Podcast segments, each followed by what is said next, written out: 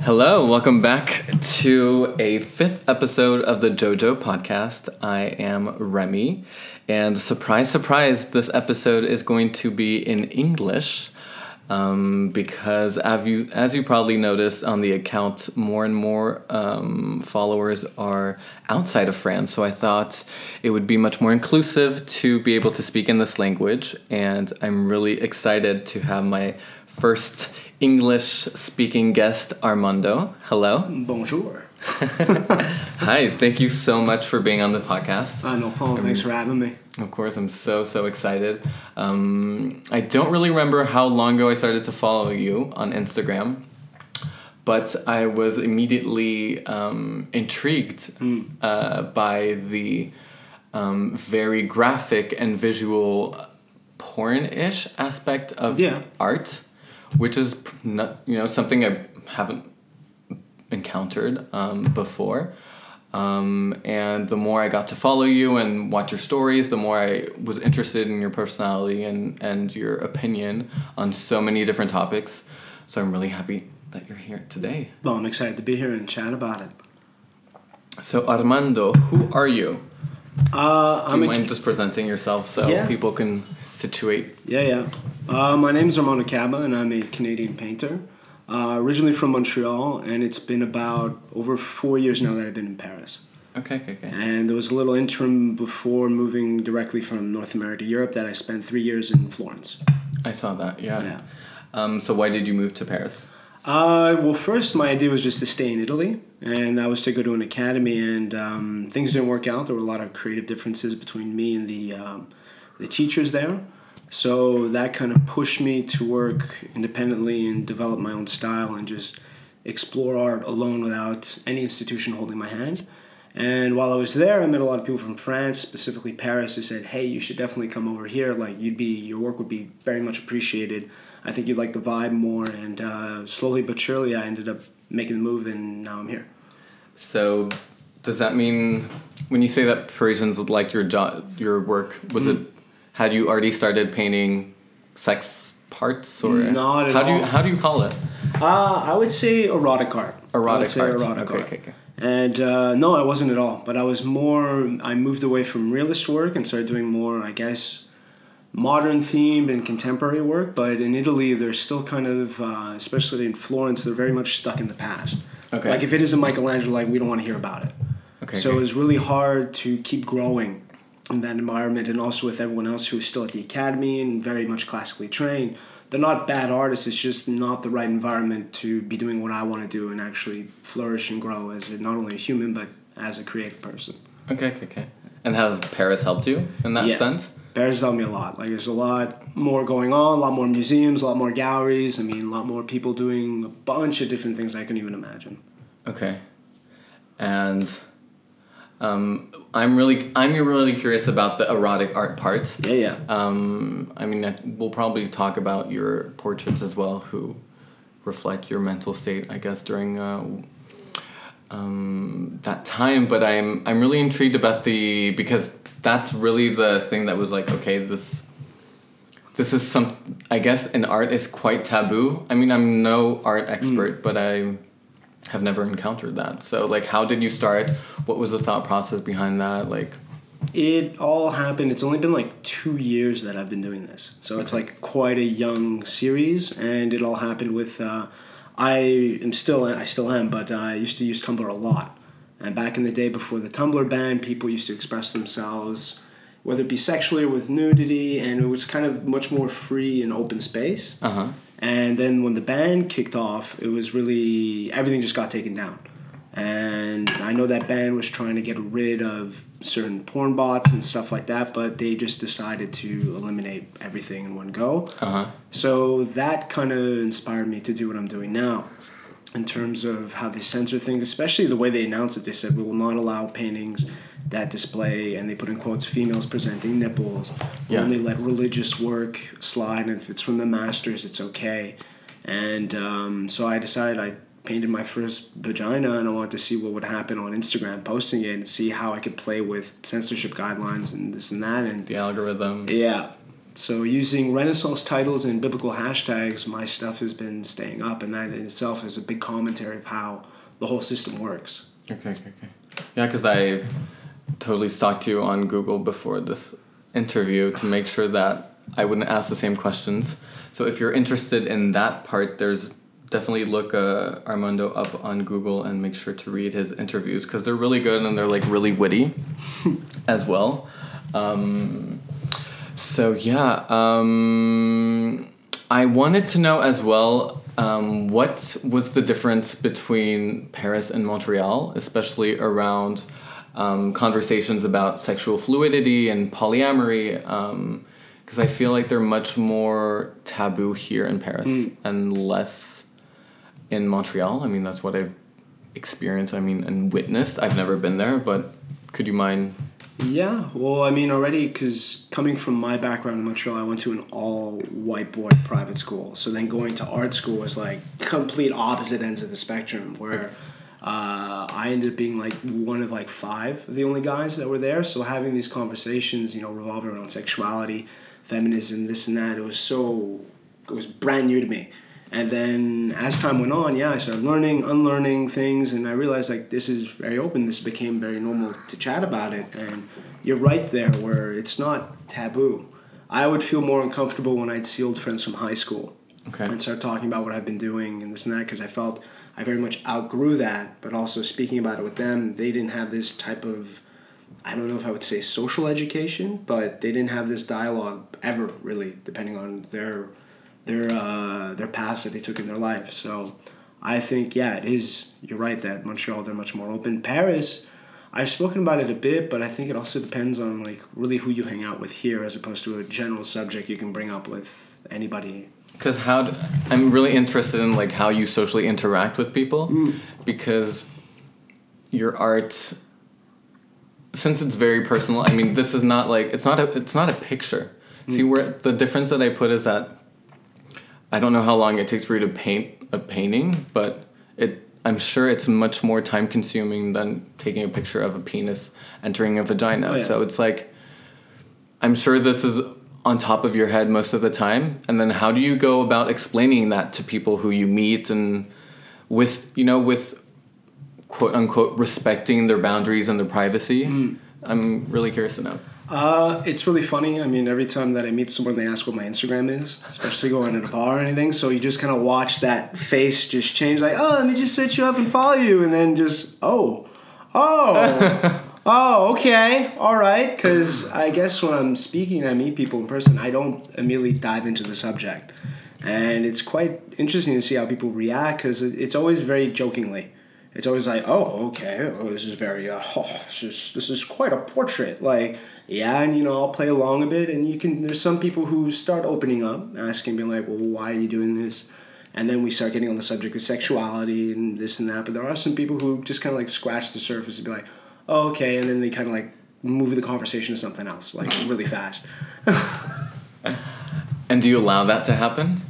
Uh, yeah, I mean, I don't like making people uncomfortable. Like, I won't come in and just impose what I'm doing, be like, hey, look what I'm working on, and, like, you know, it's double penetration, check it out, and, like, they're like, oh, and we just went for a drink with someone who I'm not that close with, but, uh, most of my friends know what I'm doing, so okay. Everyone in my friend group and who knows of me, it's not that much of a shocker. Like, they're more interested in being like, oh, like, what's the process, which one are you working on now? Like, sure, we'll joke about it, to be like, is it the vagina, are you working on double penetration, is the asshole, like, which one? Are you working on, like, oh, I'm working on that one today, and, like, I could talk about it normally, and I guess people hearing the way that I talk about it, they kind of, I would say, mimic and just pick up on it, saying, like, okay, so this is very normal, this is not, uh, he's not joking around, like, this is actually his work. What's, like, one of the most memorable reactions that you have? Um, I had someone uh, immediately unfollow me as soon as I started posting it. Like, a close friend of mine just couldn't deal with it. It was just like, I can't keep opening up my Instagram in public with you on my feed. uh, I had one of my best friend's mom just flat out, I haven't seen them after the quarantine and the confinement, just saw them within the first five minutes. She, normally, they're very supportive of my art. She just flat out said, like, I hate what you're doing right now. Like, I can't. I just want to put that on the table. Not my thing. Like, okay, all right, and, like, we kind of, like, left it there, so. I don't know what the word in English for clivant is. Clivant? You know, where it's like, and, and like it's very binary. It's like either you love it or you hate it. Yeah, I mean... Do you think your art is, like, is on that? I think, yeah, I mean, definitely. I mean, I see a lot of people who very much enjoy my work, and then their reaction, that's a whole another story of, like, why they enjoy it. But, uh, yeah, I've never met I've never met someone who's just really been in the middle, saying, like, oh, I prefer this one as opposed to that one. Or if they do bring that up, it's more accustomed to their taste and what their sexuality is. Mm. So, yeah. I mean, uh, there was someone who wanted to actually buy three pieces, but they weren't gay enough for him. So pieces weren't gay enough for him. Yeah, okay. That's what. Yeah, he was asking me. He was like, "This one's great. This one's great." Like, they wanted the the anus. Who does that belong to? Like, is it uh, what's what's their gender? And I said, "Well, it belongs to." I used a photo of uh, an actress, and uh, they said, "Well, that's not gay enough for me. I'm sorry." Okay. So, teach their own. You know. um. Just going back to that, I think it, but I think it's like really, like if I were to be an artist, I would prefer people to hate it or love it. Because yeah. At least like, I feel we're so um, accustomed to watching art and photos and, you know, consuming culture, yeah. generally speaking, and to have such like a, a vivid reaction, yeah, I think is like pretty valuable, no? Like, I agree with you. I mean, that having people on one side that love it and on the other side that hate it, it creates a dialogue, and then debate happens, and that's pretty much, we're kind of taught that in art school, that you want to create this dialogue, you want to have this, not necessarily to be extremely controversial, but it is good to have this kind of duality where there's a mix, where it's not just one sided. So with what you're saying, yeah, it's it's great. Okay. Okay. Um, I also want to talk about the business aspect of art, mm. um, because if you follow Armando on Instagram, you'll see that he, first of all, is very knowledgeable about the art industry, um, which is super impressive. And also you, but you don't necessarily talk about what you like or don't like, but you talk about the business aspect and mm. how much money they're making and how they're spending or not their money. Especially and during this uh, weird moment. Yeah. Um, so I want to know how you, as an artist, reconcile um, the, you know, artistic part of the of what you're doing, but also the business acumen that mm. you've developed. How how does that work? How does that fit into? Well, it's really interesting because in art school we never had business talks. Like we never had some. We had a lot of guest speakers come in, but okay. It would be very rare that someone would say, hey, this is how you make money. Like, this is how you price your art. This is where, you know, how you approach galleries. This is what a contract would look like. We don't have these chats. We really have people come in saying, this is how you get a government grant if you want to do a certain project. So they're giving you money just to create one specific piece or an ongoing series, but never, it's never really acknowledged as like a career. Like, this is how you do it. This or how you use Instagram. How you use Instagram. To promote how you market yourself. yourself, you know, uh, how to build a proper website, like where to kind of work into. Um, I kind of picked it up as I went, and I'm the only artist in my family. My dad's a big business guy. So, like, I would ask him. I would say, like, hey, if I'm approaching this, they offered me a contract. Can you look at it for me, please? And I think that's something that's really important for all artists. Like, if you don't know or you have someone in your family who's a lawyer in business, ask them. Fucking ask them. Don't be shy. Don't think it's something that's humiliating. Like, ask for help when you need it. Like, I'm really good at painting penises, but I'm not really good with legal jargon. So I will pass it to someone who knows, and they'll explain it to me, and there you go. And, um...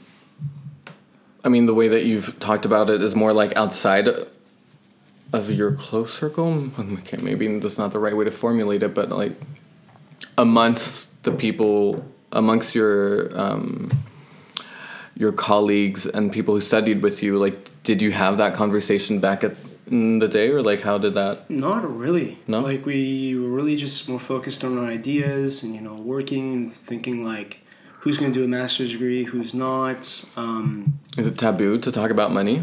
I'm not sure, to be honest. I've had very weird moments where people outside the art field will, like, especially in Canada, which drove me up the wall. I think that's also a reason why I want to come to Europe, because in Canada, especially in, like, Toronto, there are a lot of people who just don't recognize artists as a legitimate career, a legitimate business. I remember being asked very invasive questions when I meet someone saying, like, oh, you're an artist, that's cool. Uh, where do you live? uh, how much is your rent? What are your fees? So if these are your fees, then your paintings must be according to what you pay in terms of your everyday expenses. Like, uh-huh. uh, and it's very strange. It's like this, like, okay, like... Are you doing a business plan right now? Yeah, like, what's well, what is going on? on? Like, what are we doing here? So... Yeah, no, it's very strange. And uh, there are moments where I do feel uncomfortable when I have to, like, when someone tells me on the spot, like, how much is this? And you're kind of like, oh, because, like, you're very, like, I'm very much emotionally attached to my work. Uh-huh. So for me to sell a portrait is kind of like giving away one of my babies. So there's this moment like, oh, I need to think about it. Then plus, the more you do interviews, the more you get exposure. You got to, like, tabulate this. So that's why when you have a gallery, they basically take care of that end for you, and they let the artist create. But when you're independent, it's a bit more... Uh, It operates more as a small business as well. Okay. So currently, whenever you get a proposal to buy your art, you're like, here is the email address to my I gallery. Will, oh, no, you have your own gallery. I have my own gallery, right, but right. usually I, I run it, and they know that they're speaking with me. I mean, like, uh, uh, whether I want to speak to the manager, I'll just take the phone in my left hand and pass it to my right and say, hey, yeah, this is the manager. But, um, no, you have to kind of go about that. And then in the art world, too, your pricing depends on which existing galleries have already worked with you and who knows you. So it's a lot of, like, if one person says, like, this person's hot, you can charge a buttload. Okay. But as opposed to if you kind of look at it where, like, if in a portrait I put one hundred fifty hours in and you kind of char- try to figure out, like, okay, materials, the hours, uh, delivering this and that, and you make a price. I've had people argue with me being like, well, this gallery over here doesn't know you. Why are you charging me this price? And you get caught in this weird gray zone. So, um, yeah, it's complicated. I'm sorry, because, like, having to justify the price that you put for art is weird. It's I mean, strange. It must be a really strange process. And also people, uh, the collectors that I have really admire my art, and I could see there's something that connect to it personally, but there's other people who see it just basically as a luxury item. So they're kind of like, if do I price it too low? Do I then price it too, do I make it higher? Because I know this guy just wants to spend money. Just yeah. for, in his head, it's if it's more expensive, it's better. So yeah, this is this is an interesting dialogue that goes on that I feel should be spoken about more in art school, especially young artists getting ready to go out into the real world. How do you see that happening with social media coming in? Because, you know, like right now, I guess, like, transparency is one of, like, the biggest values that... Mm. Or, I don't know if brands are doing it, but just, like, people are thirsty and hungry for transparency. Yeah. Um, and I feel like artists are in their own, you know, artistic bubble world where, like, of course they're inspired by what's going on, mm. but, like, there's also pragmatically the reality of paying your rent and yeah.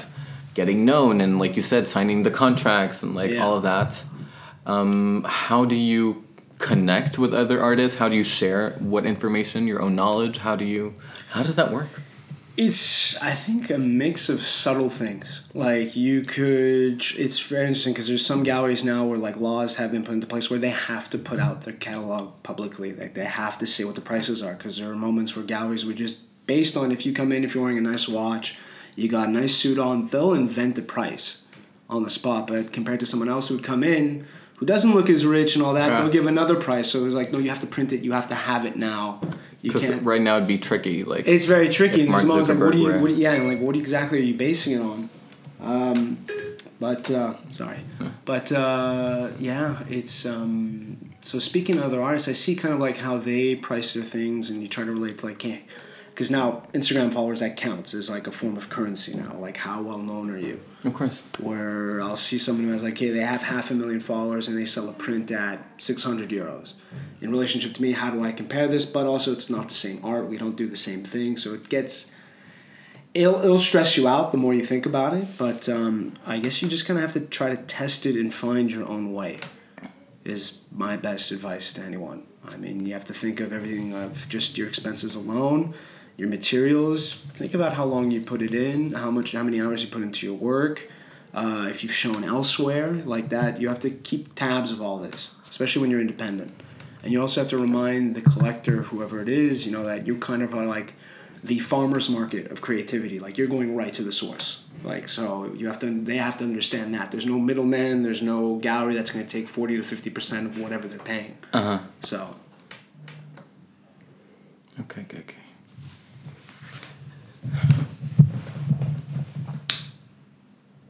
I want to talk about imposter syndrome. Yep. Um, how does that play into the art that you produce? And going back to the business side, like the mm. price that you pay and having to justify how much you're selling your art. It happens a bit. I've, I haven't had heavy waves of it, but I've had little bouts of it where like I kind of sit there and have had a collector argue with me saying, you know, for not that much money, you know, in terms of pricing of a work, if let's say he's ready to pay four thousand dollars, I say, well, it's actually like closer to five, five thousand five hundred dollars, and then have being kind of talked down to, saying like, well, I know the art world, I know this, I know that. Who do you think you are? And there's one like, well, you don't know everything that I've done, you know, putting a gallery together alone, my rent and this and that. There's a lot of people don't understand that art is one of the most expensive careers out there in terms of materials, rent. Uh, even when you submit art to magazines and all that, there is a fee. They charge you a fee sometimes of fifteen euro. It could be even fifty-five euro. Uh, some contests are one hundred euro. So this all adds in. And I've had my moments of like, do I pay my groceries this week or do I roll the dice and see if I'm going to win this contest for maybe a small cash prize and some exposure, which will help me justify my prices. So you get caught in this weird, yeah. So there are some times where I get, uh, I uh, I question myself saying, should I, am I this good uh, compared to other people that are doing much better than me? Like, what's their secret? Am I missing something? Should I go a different road? Should I stop? Should I, you know, just a lot of should I, should I, should I. So. And do you have a mentor that can help you answer these questions? Like, how do how do you do it? it I have, uh, I keep, uh, like, I think every artist should have kind of a group of people around you to kind of keep you grounded, not only for your ideas, so you don't get caught doing something stupid, because you think all of a sudden you're a genius and that, you know, like, you're just in your head for way too long, which we've seen plenty of examples of. But uh, I have a lot of my best friends who, you know, one of them is uh, interior architect, another one works in... Uh, more government fields, and I have people who are just kind of a bit outside of uh, of the art scene. I also have someone who works for auction houses, so I like bouncing ideas off of them. So it's kind of, with all the little tidbits, you can kind of form a big picture of like, what do you got to do? And you can, I can talk honestly with them. I could say like, is this too much? Is this too little? Is this actually good? Does this, should I sell to this person? Should I do this? Should I do that? So Uh, and they're very honest. Like, they'll cut me down. They won't let my ego go higher than, yeah. I'm interested as well in all these friends that you're talking about, because mm. you've been moving. Oh, I mean, you moved from Canada to Florence and then here to Paris. Um, something that freaks the shit out of me is making new friends. Yeah. As an adult, I'm sure like a lot of people have, go through that stage. Um, when you came to Paris, how did you make new friends? Uh, I already had some friends, like I said, in Florence who were from Paris, and I met them through the school. So like okay. we were kind of forced together. That was it. And yeah. I think them speaking French and that I spoke French, that was the bonding point. So there, and then when they say, when you come, like I'll put you in the contact with this person, go hang out with them. And through that, I'd hang out with certain people. And sometimes it would stick. Sometimes it wouldn't. Like there's some people here that I've met when I first came here, I don't speak to anymore. It just wasn't, it was like oil and water. It wasn't mixing well. But anyways, yeah, you just got to try to be a bit of a social butterfly, and you just kind of, when you meet the right person, it, it clicks. And you can talk about, like, I don't necessarily like going to hang out with a lot of creatives, especially other painters, because I can't hear it after a while. Like, it just drives me nuts hearing about, like, oh, you know, like art theory and this and that. So I kind of need my brain to shut off after a moment. And some artists don't want to talk to me because I'm like that, because I don't want to talk about, you know, endless hours of art theory and what it means to make a brush mark on a canvas in a postmodern world. Like, I don't I want to hear it on a Saturday night. Like, I just want to have a beer, talk about nonsense, talk about whatever whatever else. So, uh, yeah. So connecting yourself to the creative industry is not necessarily like...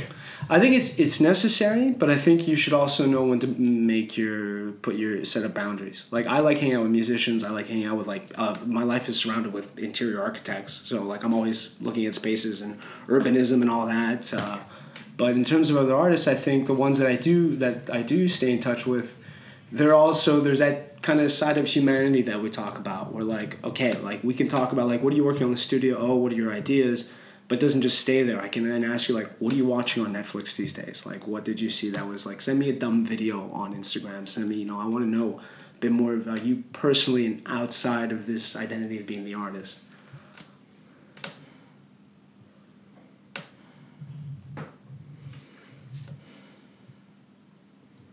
I just, I'm just thinking because, like,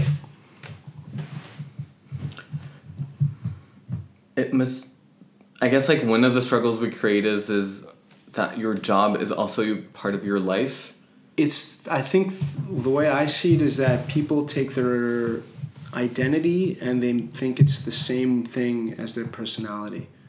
Okay. Or they kind of can't separate the two. Or, like, example, if we look at people who just love doing CrossFit, who are gym instructors, like, there's a lot of the time that they just talk about that, where it's like, okay, I get it. You move things around and put them up and down. They're heavy, and you're like, you're ripped. You're running around. You're doing all these things. Like, great, but, like, who are you outside that? Like, if we take that away, what kind of person are you? You're a nice person. Like, you like watching this. What are your favorite movies? What's your favorite food? Do you cook? Do you not? Like, all these other things. Mm. And a lot of people just kind of mesh it over into one kind of, yeah, one identity.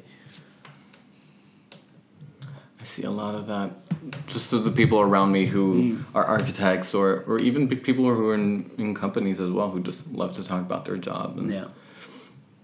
You're right. Um, there's also, so just to wrap up around the, the art uh, world, um, I remember, like, I think it was last year, calling out this artist, mm. this Instagram uh, illustrator, who only drew white, cisgender, able, you know, thin, um, just, like, the ideal, air quotes, um, beautiful man mm. on his feed. And so I called him out being like, where's your diversity? Why aren't you being inclusive? Mm. Um, and so I wanted to know what your opinion on that, like, should artists, are artists responsible f- for, like, being moral gatekeepers or, you know, just, like, being able to show different representations and use their own platform and their art to, to be more inclusive? I don't know. Like, what, what do you think of that? Uh, I think, I understand people who get really locked into a uh, type of series and whatever they're trying to obtain, but I agree with you. There is a moment where if they're confronted with this question, I think they should have thought about it, that they should have understand, like, why am I doing this? And um, they should, you know, I love to use my platform for these other things, like, but, you know, if I'm talking about an issue of a political issue, doesn't necessarily mean I'm going to paint about it, but sometimes I will, sometimes I won't. But I think you artists have to be more conscious. And it also plays into, if you go to any art museum, the majority of the time, it is white, able bodies all the time. I mean, how many artists, uh, art pieces do you know that include trans bodies? How many include, you know, if, you know, talking about with the situation that's going on, uh, depicting a black figure that's not a slave, that is not suffering, that is in a, uh, in a position of power. And not just in contemporary art, looking back at, like, art history, so... It is an important question. I think, yeah, artists have to really kind of check themselves on it. I mean, you can do your thing, but I think you have to understand why you're doing your thing. And then from there, it should naturally evolve. But see, like, artists are very quick to answer, I do whatever I want to do. Yeah, that's the... I'm an artist. It's like, such a ten-year-old answer. Just like, I'm going to do what I want. My life, my rules. Like, you're right. It is your life, your rules. But I mean... Uh, I you gotta kind of thought about it and give an actual, like, adult response of, like, what you're doing, not just be like, my life, my rules, my business. Like, you're right, but also at the same time, like, we're just curious why you're not doing this. Like, I had that issue with um, my erotic series because I was very hesitant to depict um, uh, people of color and especially black people, because doing my research and looking into the porn industry, which I'm not familiar with, you see how black bodies are treated and where the budget goes in production, where you'll only find, like, I love finding high res photos to do my paintings. Like, I love the mega, like, NASA style pictures of any naughty bit, but you notice when you try to find something, let's say, you know, including a black person, it's always in these situations where there has to be a white person involved in order to have that quality. And if you try to find without a white person, like, there's barely anything. And you really have to search more than you should have to to find it. And the quality of, of the picture? And the quality of the picture, and just, like, even the quality of, like, the videos that they show. It's not mm. the same. Like, you can see they're investing more in a different type of narrative than that. And uh, even recently looking at, like, black dot com and all that, where they just turn the black male into an object, an object of desire, and it becomes a fetish, and that it's always the same stereotypical body, like big buff guy. They even would put, you know, he has to wear his chains, he has to have a pair of Timberlands on, yet he's butt naked, and it's always a white girl, and it's always a situation of like, oh, my white husband is not pleasing me anymore, I'm going to go out and have this experience. It's always an experience. It's never, we never find out the name, we never find out anything else. It's always this same very toxic narrative. So in my work, I was very hesitant to contribute to that. So that's why I waited, and plus uh, my work, I felt it was kind of weaponized against um, censorship. So I didn't want to be another white male artist not being conscious of a black body and using it for something else, and being tone deaf to certain issues. So how do you go about making sure that you're not tone deaf? For ask people. Like, honestly, don't get locked in your head. I, before I started, I asked a bunch of people of different backgrounds. Like, not just the people who are close to you, people that you don't know, people that you barely know, like, so that they can kind of look at it more objectively without this personal thing, like, oh, because it's you, I get it, like, I know you personally, you're a good guy. It's like, okay, throw that out the window. If you just see this piece, you see my face, you know my name, like, what are your thoughts? So, um... But that seems counterintuitive as an artist, yeah. Asking other people's opinions before creating, whereas, like, I guess... Conception, misconceptions that we have of artists are like, this is what I see and this is what I like, yeah. So I will paint it. You know what I mean? Yeah, and I think, you know, uh, it, it is a weird thing to do, but there have been so many artists that have done errors without doing it. Like, if we look at Dana Schutz, who made a painting of open casket of Emmett Till. She's a white artist, and she didn't ask the family for permission. She didn't ask anyone, and she displayed this very... It was already just a bad painting in general, but, I mean, to display... Uh, a lynched, lifeless body in a casket of a black man without any, not consulting anybody, and then the, the Whitney Museum put it up, and then it really took off with people like, hey, you're white, painting black suffering, like, what are you doing? Like, that's a moment where, like, she did not ask. She thought she was doing something good, bringing awareness, but, like, there are ways to go about it, and you need to kind of step out of your studio, step out of your headspace, and realize the public's going to have an opinion. And you'll, you know, with my work, I know there's always going to be someone who's not going to like it. I always know there's going to be some form of controversy, but still it's important to kind of engage with the people who are possibly going to see your work.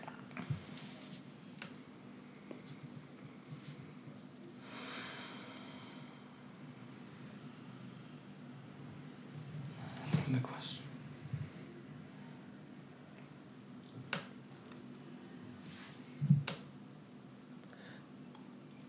Yeah, something I had in mind was the male gaze. I'm sure this is something yeah. you're very familiar with. Um, how does that... Pl- what role does that play in your art?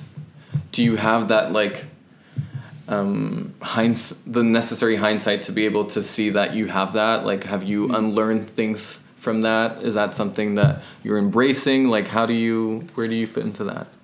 It's really interesting because we... I think about it, and then I wonder about it, and then when I do it, it's actually one of the things that no one's actually said as a negative to my work, so I can't explain with words how I've gone about it to avoid implying the male gaze, but I think I'm doing a good job not doing it, because everyone who is competent on my work enjoys it for that reason, that it's more open. And I think that also has to do with the way that I frame my work, that I don't just, you know, if we compare it to, like, if you look up John Currin, who does these amazingly detailed, you know, erotic paintings, but every woman he paints, they, like, they look like, you know, like the lights are on, but no one's home. Like, you can see the way he comments on how he views feminine bodies and just women in general, and then you have this whole question, like, oh, is he doing this purposely? And there's, like, this push and pull, so... yeah, to your question, uh, the male gaze exists. There are erotic artists out there where I really don't like the work because it's just like, okay, it's fucking, and you're just painting it kind of like for yourself. There's no message going with this. You're just like, I like it. I'm painting it. Fuck everybody else. Like, okay, but like, you're not helping anything by doing this. Like, but you're, pu- you're putting it out there, but like, ah, yeah. But see, that's where like the... Um, like, how do you create art if you have all these different, you know, like, thoughts coming into your head, like, oh, should I be doing this? Wait, should I be doing a trans person? Wait, so, like, who, you know, like... Uh, yeah. I think I naturally, when I'm picking subjects, I just go for what I think is pleasant, what I like. I mean, back to this, being like, I paint what I like, and, you know, I like seeing everything. I think there's more to it in erotic art than just staying to a heterosexual uh, narrative. There's just lots of other beauty out there, and why just limit yourself to one? Why not just see what else there is? And plus, you know, there needs to be more representation of this, so why not? You know, I'm capable of doing it, and I want to do it, more importantly, so yeah, why not just bring it into the world? So let's talk about sex now. Yeah. Um, I want to go back to... Uh, you being the little Armando. Mm-hmm. Um, so when were you first exposed to sexual content? I think it was kind of like most nineties kids, late night on T V. You'd have that one channel that would play like softcore porn, uh-huh. like that cheesy stuff, and like you didn't want your parents to find out, so you had like the last button to like Cartoon Network, so you had your finger on that and you'd watch it, and anytime you heard a noise coming down the hallway, you'd switch it immediately. So I think... that was my first... How did you know there was softcore porn up on that channel I think at the time? Being up late, just like going through channels, you just hit it. You just find it on one of these and you're just like, oh, oh my God, those are boobs. Like, oh, oh my God, oh, yeah, oh, ooh. And uh, yeah, you're watching like, holy crap, like, oh, this is actually happening on T V. And then, yeah, that's how it first started. I didn't... Um, then later, I guess, on the internet a bit, but... not in the sense of what it is now where you have these like mega sites where you can just search up whatever you want. It was more just kind of like finding random crap and forums and this and that. So that was kind of my first experience of... Uh, and how did you continue getting yourself informed, like deepening your knowledge around sex and what sexuality is and how you have it and why you have it? I think it was more with my relationships with others. I think... Uh, because after a while, when you're watching porn, porn's not real. It's not, especially mainstream porn. Like, this is not how it works. Like, this is, it's so performative and so just, you know, I guess polarizing. It's just like, it's, it's fucking there. So you can't look at this and be like, that's real life. Like, that's how it works. Like, I show up, she gets out of the pool, and then I'm going to fuck her. Like, no, that's not at all what it is. And I think when you see... When did you realize that? I think I was like, probably like way before I was twenty. Like, you start, like... And also when I was in a relationship, you start understanding, like, the dynamics of a relationship or what it means to be turned on by another person who's actually there as opposed to, you know, opening up a computer or finding a device and just putting something on for your needs only. Like, this is just strictly for you. Yeah. So now you have this dialogue with someone else, which is beyond just speaking. It's physical. So you learn from there. And, um... Were yeah. conversations... easy to have? Like, how... I think in my first relationship it was a bit weird because I think we both had our, like, you know, I don't like saying we lost our virginity. I say we had our sexual debut together. So, yeah, wow, there was confetti and everything. And, you know. Was it like that? Uh, no, I, I didn't last long. Uh, I don't even think I broke the hymen the first time. Like, it was a whole... As it should. It should be not... It's not going to be a movie scene. This is not going to be a romance novel. You know, we're both there like, oh my God, yeah, it's happening. So, uh... but as time went on, yeah, we started knowing our bodies more, and we talk about it, and we liked what we wanted to do, but never so much like branching out into like what sexuality is. I think that happened for me. I learned more about that in art school as time went on, and then with uh, my my third ex-girlfriend, who was a sex worker. It was with her that like I really found out like, oh, there's this whole world to it. Like, okay. And also that gave me the confidence to be more sexually open and be like, well, I want to try this. What do you think about that? And she, we'd have this very open dialogue, and I felt incredibly comfortable with her. And she did with me. We just talk about it, and we try things, and yeah, it was like this very much sexual freedom. And from then on, that kind of carried on to my relationships with others.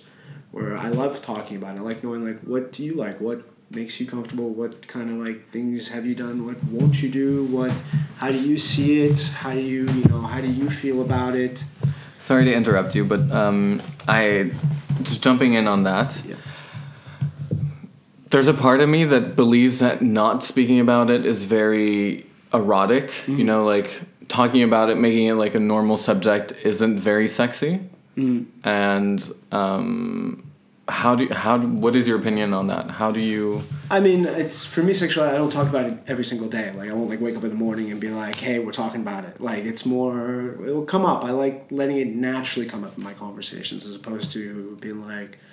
what are you into? Like, it's more, yeah, it just kind of naturally comes out. And um, I don't think it should be, like, I don't know. I think it always, it just depends on the person. I think, like, I can't have, like, coffee table conversation being like, oh, so I like doing this. Oh, I like having my hair pulled. I like it when you choke me and this and that. Like, that for me, like, okay, we can talk about it. I'll be fine talking about it. But I think, like, should be more of an evolution of the conversation to get to this this point. Like, I value people being open about it. But, um, yeah, I guess it's different strokes for different folks. um, how long have you been having sex for? Um, I would say then started when I was seventeen, so I'm twenty-nine, so twelve years. Okay. Um, so twelve years, twelve years have gone by. Mm-hmm. I'd like to know why you have sex. It's a really good question. Because before, I think it was just a lot of hormones being like, yeah, yeah, yeah, like, yeah, yeah, laid, like, ah, especially being like, all-male private school, like, that's the number one goal, we just want to get laid, like, what do you mean talk about career, what do you mean talk about life, what do you mean talk about growing up, like, Let's just get, fuck. just gonna get ass, like, that's it. Um, I think now, it's just more, I see it more in my relationships as just, it's, it's becomes an expression. As opposed to, there's a desire, but also a form of like, hey, this is some another way we're intimate. This brings us closer. And yeah, I think also I learned through different sexual practices of like this also is trust. Like with one of my partners who was more into rough play, I was never accustomed to it. Like I was scared as shit when she said like, I want you to hit me across the face. Like, oh my God, like what?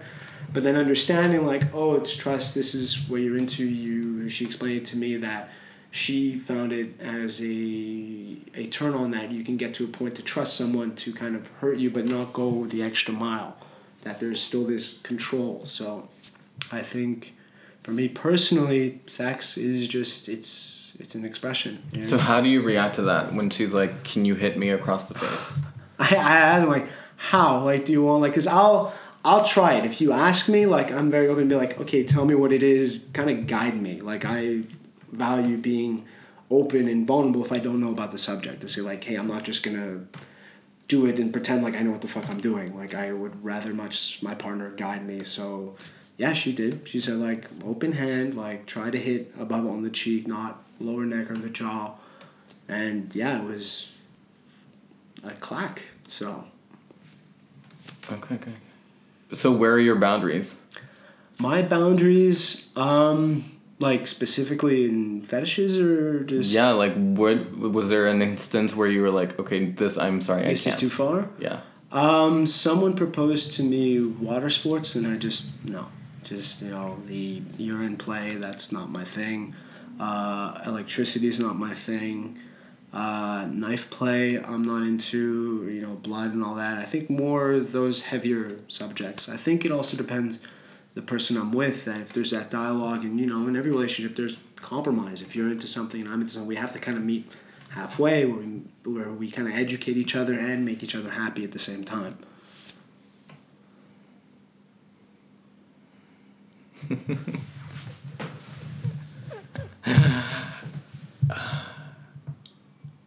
Is that how it actually happens?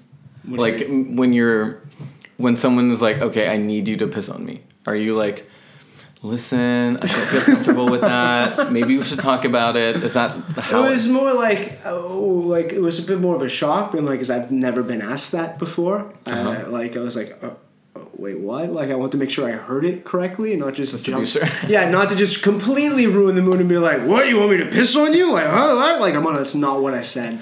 Like, but uh, yeah, it was more like, uh, why? Like, what is the thing with you? Is this like a main thing with you? Or, you know, I'm not familiar with it. It's not my, I don't know, it doesn't turn me on. It's not, uh, I don't know, there's, that's one of my limits for me that doesn't, uh, and I'm really happy we're talking about piss play now on the podcast.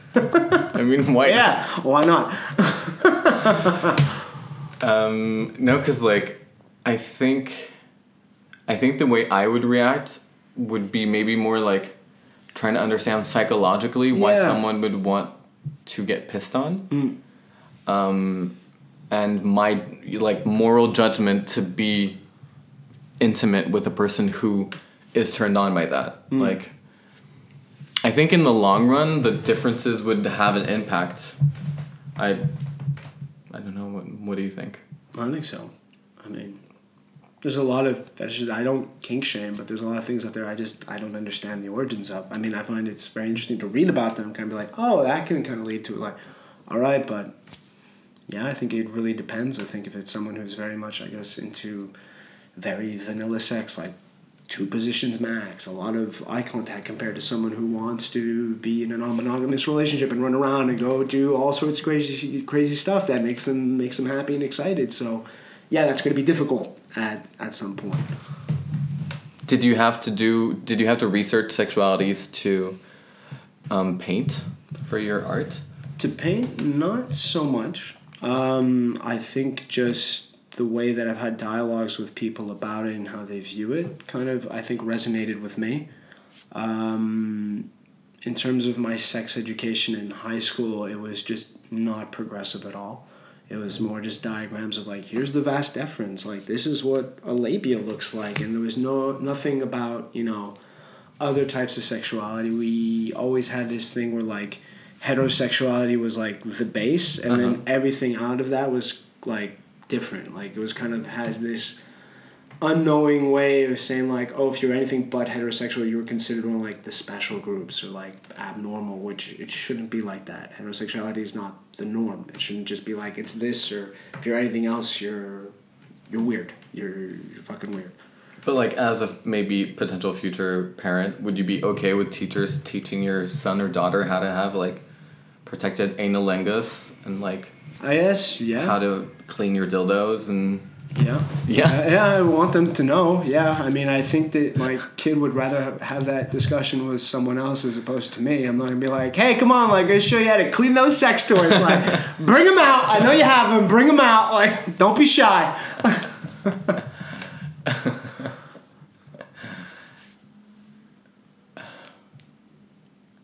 I guess, like, I don't know. I, I think...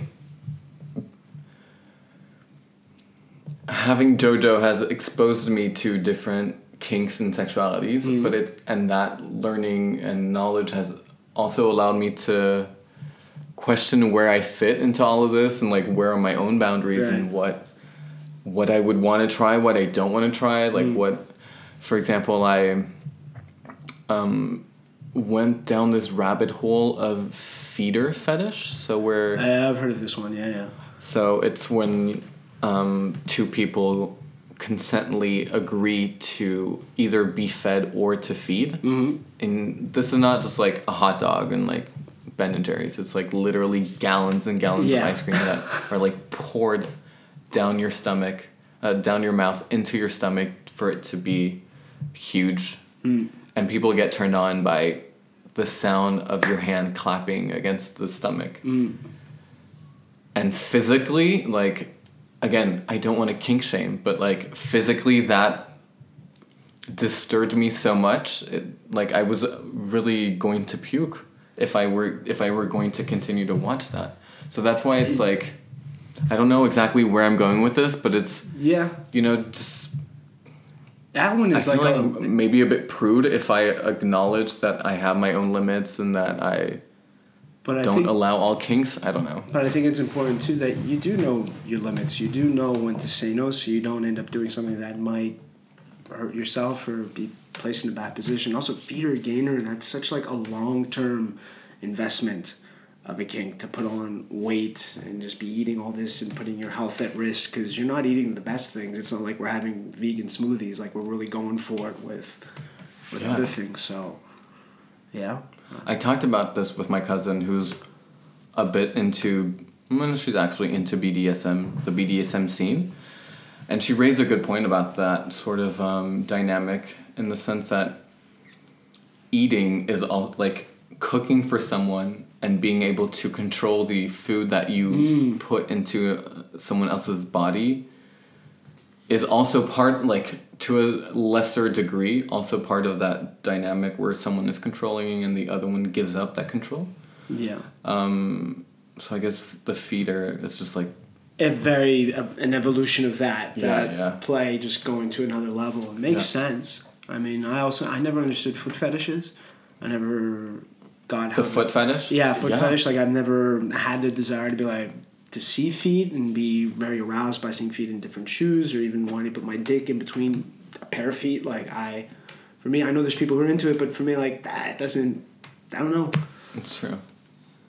Yeah, I asked one of my followers as well, who I saw had liked a photo of feet, and I was like, I'm really curious to know why you like, f- like how do, how does that happen? Like, does yeah, I heard I heard I think it's like when you're a kid, if you're underneath the table playing, that you're around feet, that there's some wire, something happens that okay. like clicks together. I, yeah, I that's as much as I know about the subject. I should have a f- maybe I should maybe invite someone on the podcast to see. Yeah, actually, yeah, for sure. Um. But then I don't want my podcast to become some, like, fetish podcast. I mean, it could be interesting, but... Um, what's a question you'd like me to ask you? I don't know. I, I mean, I think with your brand, with my JoJo and all that, I think maybe talking about masculinity would be an interesting topic. That's always something I think that's important, especially in the art world, too. To express and also acknowledge, because there's a lot of toxic masculinity in the art world, and there's a lot of... How so? What do you mean by that? I mean, even looking at, like, look at the artists that, like, we revere. Like, uh, like bringing up Picasso, like, he was just, like, the ego on him, and the fact that the way he viewed others. I mean, sure, there's the appropriation of black art, but also he was always with underage girls, so there was always this weird power dynamic, and he always wanted to have the attention on him. And I can't say when I saw a piece of his that I would see something of him that was vulnerable. Like, I would see more the subject and the environment and commenting on that, but never so much him, which he does a really good way. Like, some people might disagree with me on it, but I feel he does a really good job of, like, hiding that. Like, he gives you a lot of information, but he's not giving you the right information. And if we look at, yeah, like, you know, you have Gauguin, or you want to be, you know, the King Dick of the environment that you're in. You have... What do you mean by that? Well, when he moved to Tahiti to start working, like, he had a hut that was called the the House of Orgasms, and he was just sleeping with any woman on the island. So it was kind of like this power structure he he created. So, but yeah. see, they they whoever they are don't teach us that. They yeah, don't they show, don't teach you this. How come they decide to set that aside? I think maybe it has to do with just the work of, you know, in terms of art history and curating it so people are comfortable. Also, I imagine it has to do with the value of the piece, because if, you, let's say, you spend millions on a Gauguin and then you find out all this information, you're not going to be too happy owning that Gauguin. And if you are happy about it, like, that says a lot about you, like, being really, yeah. But that would devalue it. That would devalue a lot of it. And I remember even being in art school... And it never clicked with me until later that when we were all applying from C E G E P, which is our kind of two-year, not internship or stage, it's just a program that's made for once you're out of high school before you go to university, you kind of do the program of what you want to do, and you can easily move around if it's not your thing without paying heavy fees. Okay. So I remember when we were all applying to go to Concordia University, there was this whole thing flying around saying, oh, yeah, guys get in right away because they want to keep a balance. Okay. And that never clicked with me as something, like, really negative. I was more nervous about submitting in my portfolio, but at the same time, the more I think back on that, it's like, well, what fucking balance? Like, you should accept the people who have what it takes to be in the program. What is this, like, gender balance. Like, oh, we need to have X amount of guys for every X amount of, like, women, and we have, like, what, why? Because there were more women than men applying? Yeah, and okay. even in just all my fine art programs, it's always more women, but yet, even looking at that, it's always the men who are dominating the art scene. Considering, like, I, out of, like, what, one hundred students, there was, like, ten to fifteen guys. So...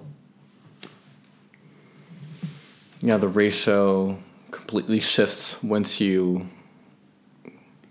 and can gain more experience, I guess, or I paint more the more you produce.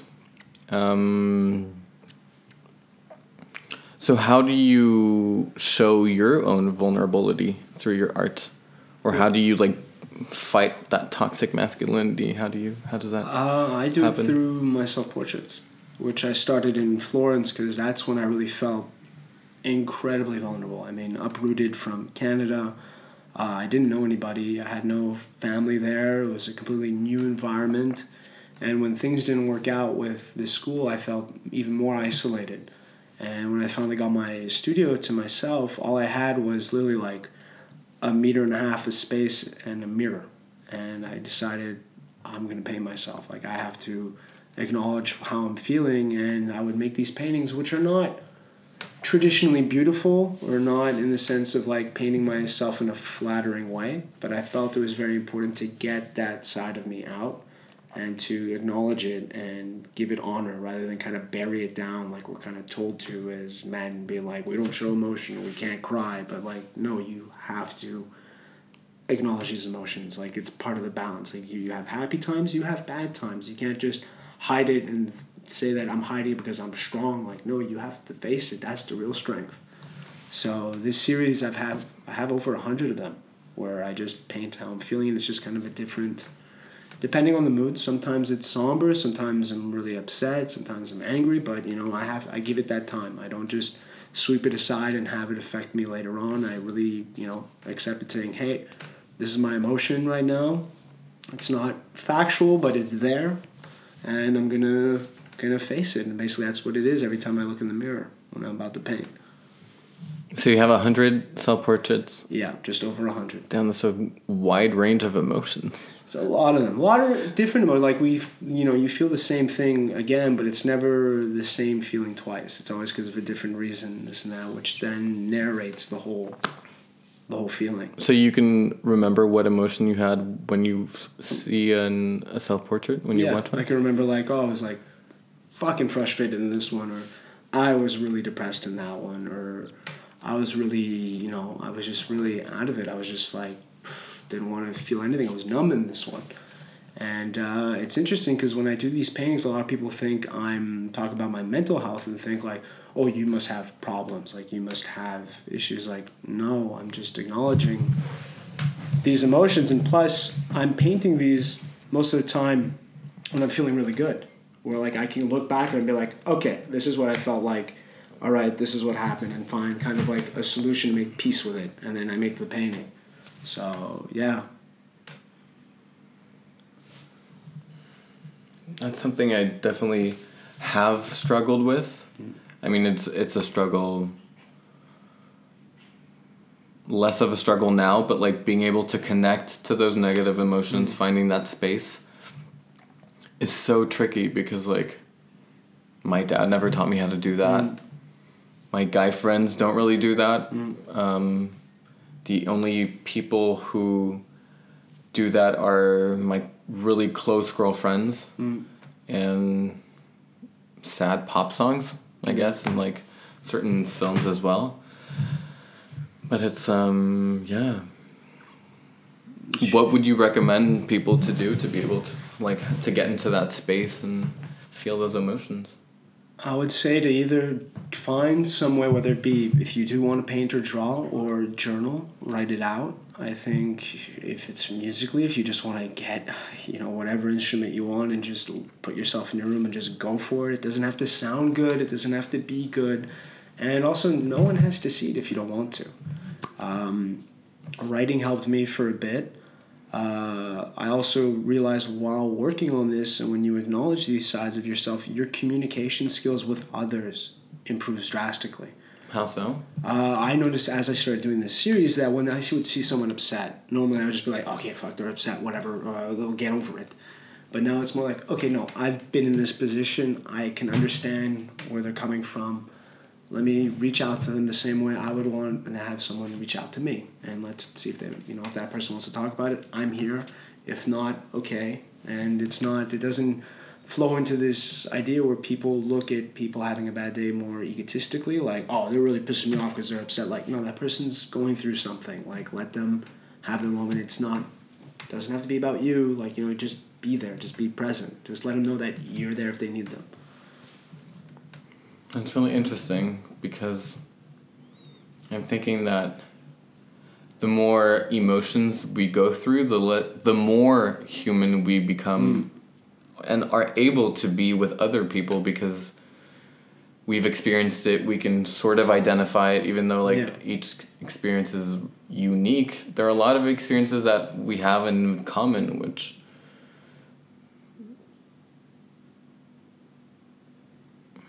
I don't know, or should make us connect more. Mm. I'm just wondering how come men aren't brought up to connect to those emotions and to experience that, that part of, of what it is to be human. Sometimes it's like being yeah. sad and angry and frustrated. That it's not weakness, that this is going to happen. You can't say you're going to go out and be like, I'm never going to be sad, like, that's impossible. That's like people who, you know, uh, who just hide behind, like, look at like celebrities and other people who are just stupid kinds of rich, where like they're always posting bullshit about like, look at my life, look at this and that. Like, okay, but like there has to be moments where you're upset. You can't hide behind it being like, well, I'm going to buy a car because I want to like have that rush of like dopamine going to my head or whatever it may be. I think, yeah, it's something that we do need to teach boys more, that we have to talk, that we have to accept these emotions. And even in even art-wise, I think it's important to push art, that it's important for for people as a form of, uh, of expression, because even in high school, I could have a ninety-eight in art, but someone else would have a ninety-eight in chemistry, but they're considered smarter than me. So it's this weird, like, we have to kind of even it out. We have to put respect on art. For sure. Yes.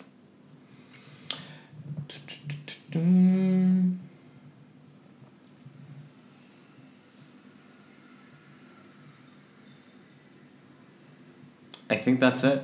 All right. I think we're good. So thank you so much, no Armando. Thank you for coming, being vulnerable, explaining to us um, the ins and outs of the art industry, talking about sex as well. And um, where can we find you on Instagram? You can find me at Armando Cabba. Just search that up on Instagram if I'm not shadow banned, which has happened. For sure. If not, my website, armando cabba dot com. And um, yeah, you could just Google me. You'll find something. And you... I went on your website, and you, are you changing the... I'm changing uh, addresses. I'm, okay, okay. I'm in the midst of finding a new uh, studio space. So once that's open... Cool. It'll be open to the public, so if ever you're in town, show up. Awesome. Thank you so much.